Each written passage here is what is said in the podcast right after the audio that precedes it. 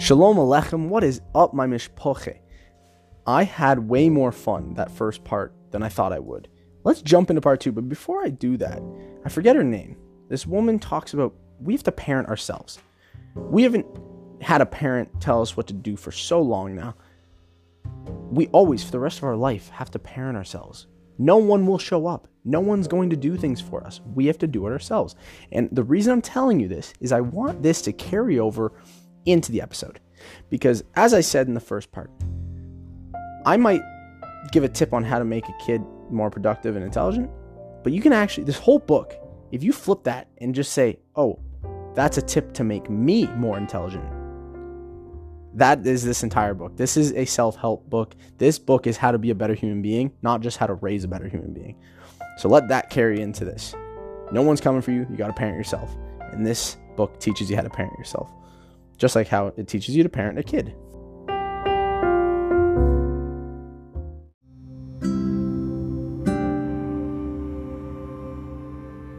Okay, getting right back to where we were. Uh, we had just finished talking about caring better because it increases cognition and social development. Next, the book actually has its first con- contradiction, which I love. I love finding these contradictions in these books. And it says here that the amount of time spent in care matters. Specifically, the more time spent cared for by parents, they help prevent the lack of cooperation, upper respiratory and stomach issues, even. So it's this stems from stress, by the way. So it, it improves health the more care is spent.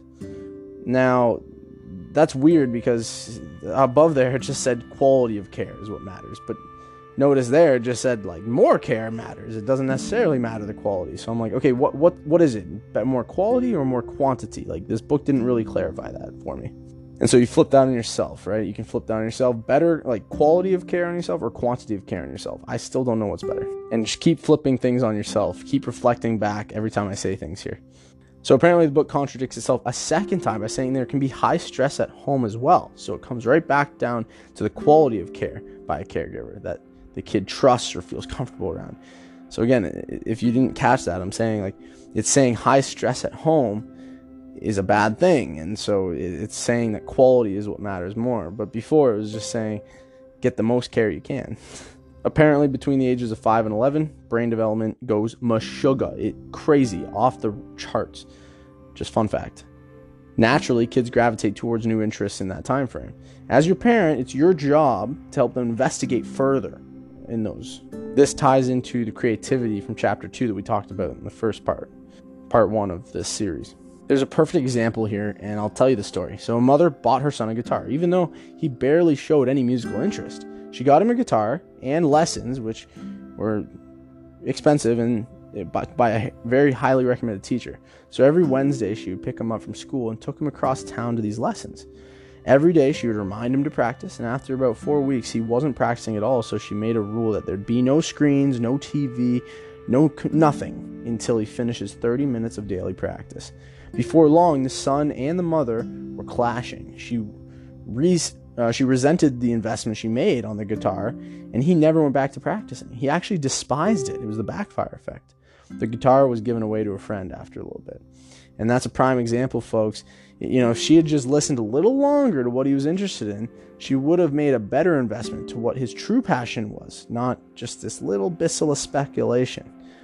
She could have regressed, uh, regressed. She could have, you know, rented a guitar or even given a few lessons before asking again his interest or commitment. Just taste test it. It's okay to taste test an interest.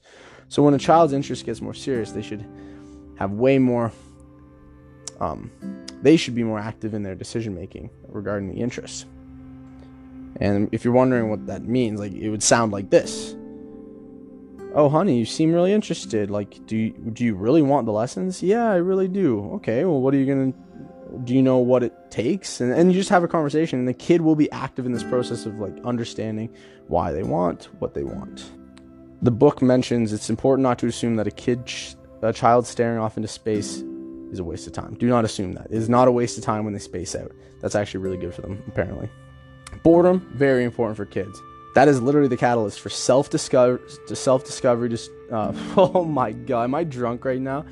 That is literally the catalyst for self discovery, determination, and creativity.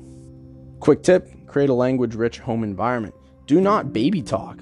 I love this, by the way. Like, why do people do this? I understand if they're literally a baby, but even then, once the kid is is starting to say even just actually fuck it, I take that back. Even as a baby, I'm gonna be talking to my baby like this.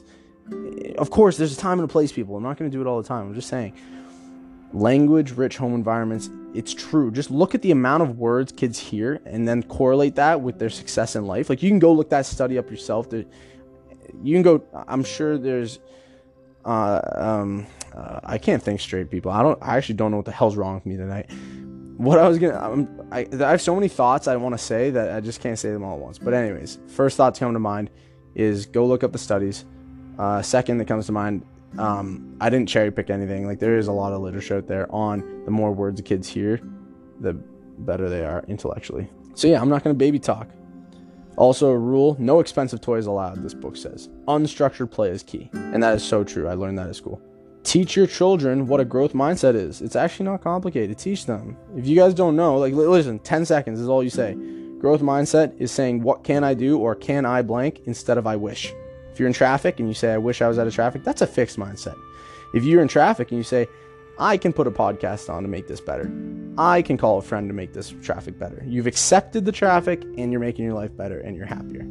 All right, chapter 4, titled Tests and Assessments.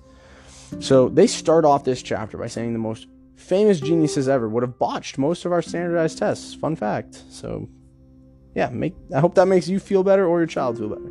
Eliminate titles. Don't call kids gifted and or learning disabled or whatever. Instead, concentrate on providing intellectual challenges for all kids because everyone can have intellectual challenges no matter what level they're at. And remember, flip this on yourself. Even you, no matter what intellectual level you are at. Like, I suck at math, but there are intellectual challenges for me at math. If I had a fixed mindset and I said, that's it, I suck at math, so I, therefore I cannot do any math. No, growth mindset is I can practice mental long multiplication like that you know what i mean? Like that so that for me that'd be a challenge so i could do that. Whereas you talk to a mathematician for them their challenge would be to figure out the next m- mystery. Now this is such a hot take. Apparently gifted programs are an indicator of systemic racism.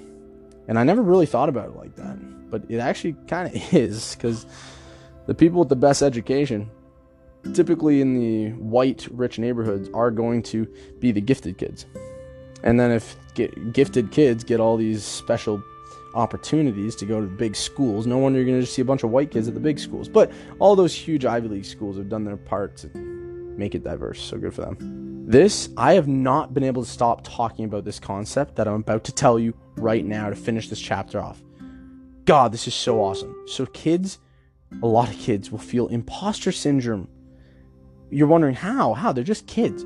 If they're always being called brilliant and intelligent, and remember in chapter one, we talked about tell a kid, hey, you're really good at the knitting. Don't say like you're an awesome child. Don't tell them that. You gotta say you're really good at that knitting, or you're really good at the way you knit that part of the quilt. Like you gotta be so specific that they want to keep getting better at that specific thing, and they don't think of themselves as some god. So, anyways, going back, imposter syndrome. When the kid feels that, because now they identify as this awesome, brilliant specimen, they're going to choose safe options versus the intelligently stimulating or challenging ones. Why is this? They're scared to fail. God forbid, because they don't truly think they're awesome. They've just been propped up by their parents.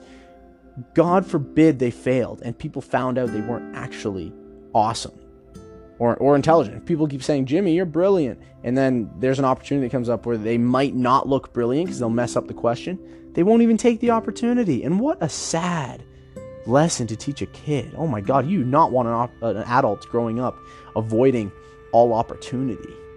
All right, let's jump right into the next chapter here, folks. Parent roles for school. Now, I think this is where the book started to take a bit of a turn, and it started to turn into like a teacher's book, literally. Like, because, and I think they did this on purpose. They didn't identify this, but they said, or I think they meant that teaching school is like so important for a kid. Like, I, actually, I think this book actually that was the main thing. Aside from you being an awesome person, is how you create an awesome child. I think the second takeaway was school matters a lot in your kid's development, big time.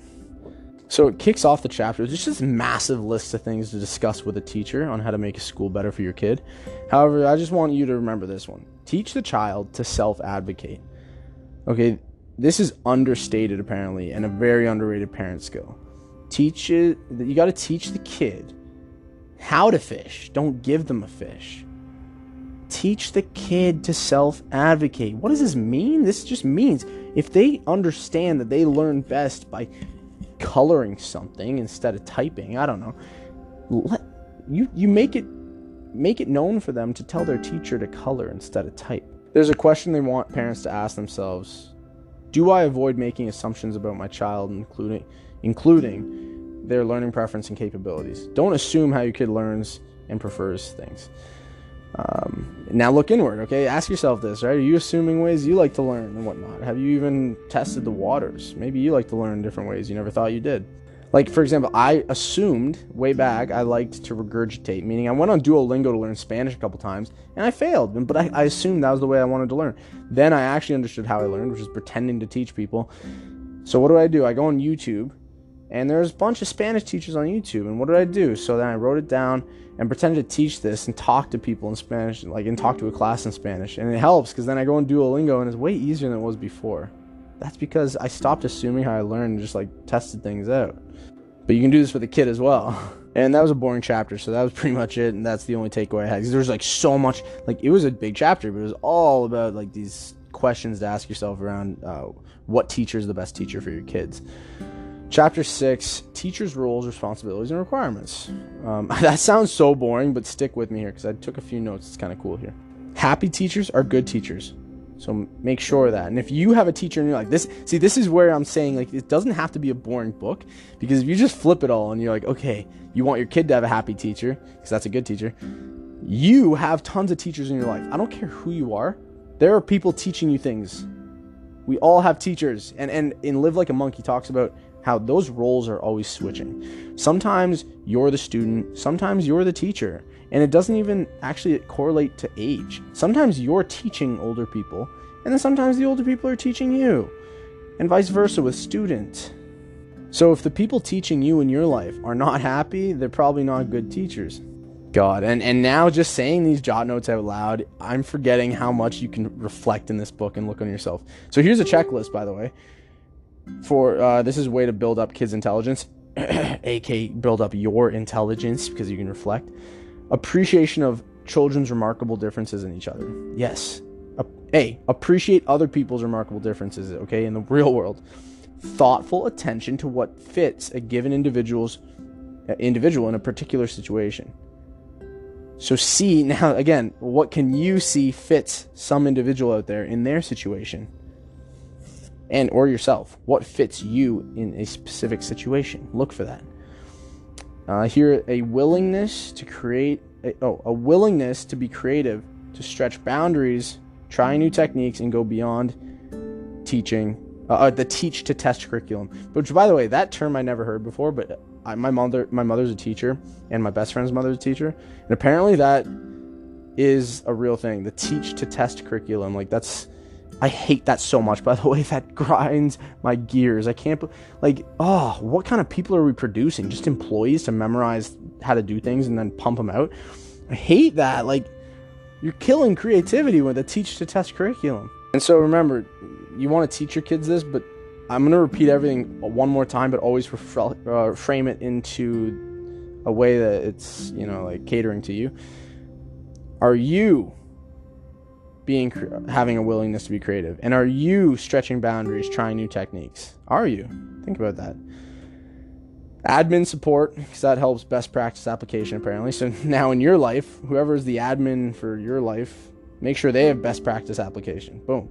Well planned and challenging professional development opportunity. Blah blah blah. That's boring. Let's move on. Analytical intelligence is the foundation for practical for being practical and creative. Analytical intelligence. Now you're wondering, like, that sounded like a bunch of fakaktas, Ev. Okay, let me break this down for you. For a person to write about a mongoose, they have to first know what a mongoose is. That's analytical intelligence, people, is when you know what a mongoose is. So now, now you can write practically about a mongoose. It's just a shame that for IQ testing, it's almost all analytical testing, which is like what is a mongoose. They rarely want you to write about the mongoose and then, you know, actually show off your personality, God forbid. So if you want to be creative with other adults in your life, so let's flip this. Like I said, I'm going to repeat everything twice for the adults in the room. Now for you, have an analytical intelligence, okay? So the mongoose is just a metaphor. Maybe for you, you first need to know what the hell real estate investing actually is. So now you can talk to people about it and get creative about it. Or maybe you need to first understand what socialism actually is before you can start talking about it with people and getting creative about it. You know what I mean? But for that five year old, let's break it right down to what what is a balloon, and then they can talk about a balloon. It's no different for the adults. I'm telling you, this book blows my mind. It's all it's a self help book, not just a kid's book. Okay, this this is really cool, but a bit of a brain fart. So a method to teach kids how to learn is one. Oh my god, I see reading these notes, I need to actually organize these sometimes because that was so cringe. I was like, is one, but that's actually that. That's what one was. Number one is a method, uh, method teaching kids how to learn. Um, problem finding. Oh, yeah, yeah. Never mind. One is problem finding. So that so this is how to teach kids how to learn. You have to find a problem. Number two is you investigate the problem. Three, you have to solve the problem, and then four, implement implementation. Oh, I hate saying big words. And then you make it happen. So if you need, this is to teach kids, but if you want to learn yourself, you have to do the same thing. Find a problem, investigate it, solve the problem, implement. You're good. So here, for fun, I'll do this with my own life, just for fun. So, let's learn about something. I got to find a, a problem, okay? My problem is I can't get rich fast enough. we all have that problem. Yeah, problem two, let's investigate, okay? Oh, sorry, not problem two. Uh, number two, there's investigation. So to investigate, I guess I'll go on YouTube and I'll look up some blogs on Reddit. And then problem solving. Okay, so I've investigated. Now to solve that problem, I probably need to find things with huge returns. I need to find investment vehicles with massive returns, and I need to find other people's money because I don't have a lot of money to invest. Okay, uh, and then implement. So good. I guess now I'm gonna. I asked my brother for some money the other day to private lend. That helped, and then um, I got into a bunch of Facebook groups, so then people find deals for me in real estate. And, and oh, and then implementation is I also, in the new year, I'm going to join a wholesaling list, uh, a team. Well, I'm on the wholesaling list, but I'm going to be on the wholesaling team, wholesaling real estate. And that's a way that I'll find deals and use other people's money for those deals, assuming the numbers work, and I can pay back the investor and make a return. And then I'll get rich quicker because I don't need my own money. I can scale quicker with other people's money. Boom, there. I just did it right there off the top of my head. Sorry if that bored you to death, but that actually method it works. It's a good method. A, a portion of the chapter was called "Quiz Your Child" in school, and there are a few here I really liked. So here, here we go. Is it cool to be smart? Question their home and school connections. Spontaneity and flexibility are important. And again, flip these back all the time. So for you, look for in life, the school of life. Remember, they say your child's school here, but we're always learning. We're always paying tuition in some way, or one way or another in your life. So, in your life, spontaneity and flexibility, those are important. So, look for them. Steps in learning experience is a good one, as well as the most important is to respect individuals' development developmental differences. And in your own life, you can do that too. And I know some of these might be common sense. You're like, of course, I need to respect other people's developmental differences. But let me tell you that, like, it's important to refresh this stuff. I think in 12 Rules for Life by Jordan Peterson, he talks about this. He says you need to refresh these things. Like he he says at the beginning of that book, which I'd only done the summary of. He says like this is stuff you should already know, but I'm just refreshing your memory. And the book says that parents who reflect on all those things I talked about, they'll be able to benefit their child's experience more. And so if you, now let's flip it, if you, because you're parenting yourself, if you reflect on all those questions I asked, you are going to increase your experience in life. Because remember, life is school, the school of life.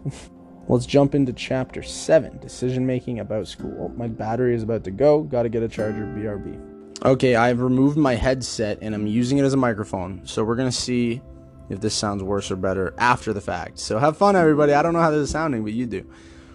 It's there's a quote to start chapter seven, which is titled "Decision Making About School."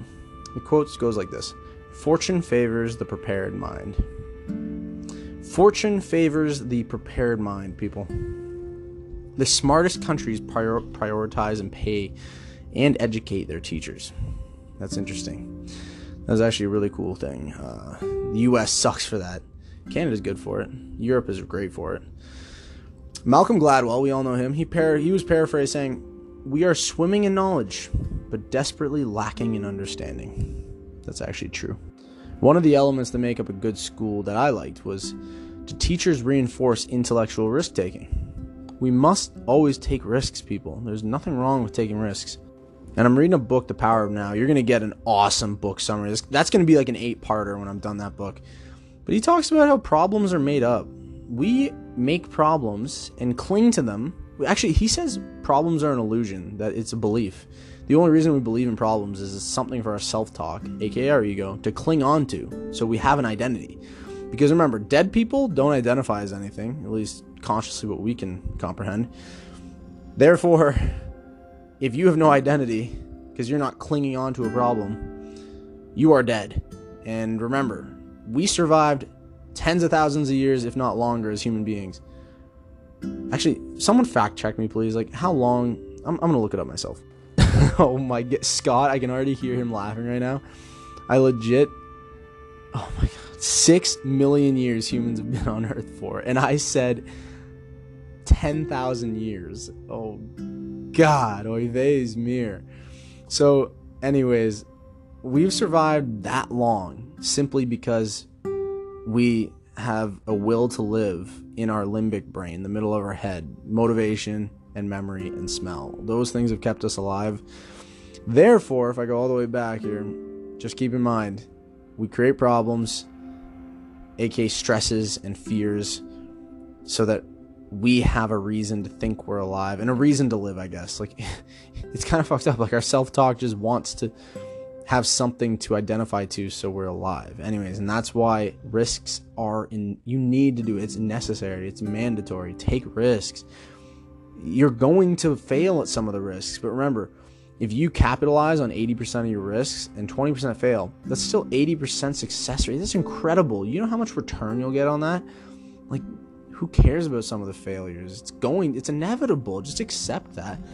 And then, uh, yeah, don't create a problem around it. Apparently, grade skipping is not the answer all the time. To challenge a student in specific subjects is best before skipping grades entirely. And let's reflect this back to yourself. Take away all the children talk here. For you, if you try to skip grades metaphorically, meaning you're trying to jump through hurdles, jump through life way faster than you should, it isn't always the answer. Don't get me wrong. Do not get me wrong. It could help you. Just the same way skipping grades can help some kids, but it's not the answer all the time. You shouldn't be trying to jump past everyone else in life all the time. Instead, instead, just like it says here with the kids, you need to challenge yourself in specific subjects before you skip an entire grade. You so uh, I'll, I'll speak more literally for you if you're confused right now. You need to find things in your life that challenge you before you try to take on a whole nother chapter of your life. Um, me personally, I like to reflect as well, so I'll do this with you on the mic. Me personally, I really want to retire early. When I say that, I don't mean retire for life. I just mean like go on a sabbatical. And what I really mean is I want to be able to have the ability to retire for life. I would love to have the passive income that if I wanted to, I didn't have to work again. Even though I will work forever, I want to be able to know that I could step away at any time. So, the reason I'm saying that is instead of skipping that grade, instead of doing that like right away, like doing that when I'm 30, with that's the goal. In six years, I want to do that. I need to maybe challenge myself in specific areas. Those specific areas would be, hmm, business. I need to challenge myself in business. I need to challenge myself in relationships. My I call it RQ. I actually I've never heard someone use that before. I swear I've coined this term, which is so egocentric and naive, but I'm just saying, like, relationship intelligence, I lack. Excuse me. So, I need to challenge myself in those two areas relationship intelligence and business intelligence before I can decide to just fully go for it and leverage as much debt as possible to get this happening. Anyways, let's move on. So, this book recommends language learning as a way to further challenge yourself. I regret even telling you that it was a waste of a fact. And even though this book is mainly school advice, they do mention at the end of the chapter the school isn't the end all be all for your child's development. We, we all know this, but I'm just refreshing your memory that if you have a kid one day, don't think like they're going to school so they're good. I don't have to do anything. No, no, that is false. Do not tell yourself that. You definitely have to do a ton for your child. You have to like go back to part 1 when I there was a list of 20 things you can do for your kid to stimulate their brain. And and these are all things that are outside of school. And so for you, the adult who has to parent yourself, remember, the internet, content, books, that is not the end all be all for your advice and for your learning, okay? you have to also go out to the zoo and go to musical things and and the list goes go back to those 20 things you have to go out and do stuff and cook for yourself and learn organization in your bookshelf. And like you still have to do all that as an adult. And maybe it's not literally organizing your bookshelf but maybe it's organizing your files on your computer. Maybe it's organizing your bedroom. I don't know. Like or organizing your work stuff. So what I'm saying is you can just make it all fit an adult narrative. And there we move to chapter 8 titled Possible Complications. The first thing we talk about there is age 11 to 14 is when kids are desperately trying to be noticed as in- individuals, but they also want to be like others. Now, this isn't just one of those ages. This isn't parents have to give kids a break at that age because it's a very painful time. So don't take it personal. If a kid's being disrespectful, you know it's out of a place of pain because they're in a painful place. I'm not sure. Yeah, my mom gave me a break when I was being moody as a teenager. Did your parents? Because now we have that knowledge that, okay, we can give kids a bit of a break. Don't get me wrong, you can still give lessons, teaching them respect and whatnot, that it's never right to be disrespectful. But then you can, even though you give that lesson, you don't internalize what they said to you or did to you. You just don't. You can give the lesson, but you know it wasn't personal because of what they're going through. And this book says, like, I'll read it again 11 to 14, kids want to be noticed as individuals, but they also want to be like everyone else. They don't want to be alone, which is contradictory, but whatever. Like, it makes sense because kids do that. And that's how I'm going to finish this before we hit the 30 minute mark. We'll stop at chapter 8 and yeah, again, this is cool. I really like doing all this reflection, just flipping things back on how we parent ourselves as adults. Hope you enjoyed. Stay tuned for a part three next week. See you later. Love you all to death. All eight of you, because Anchor says eight people listen. Let's go.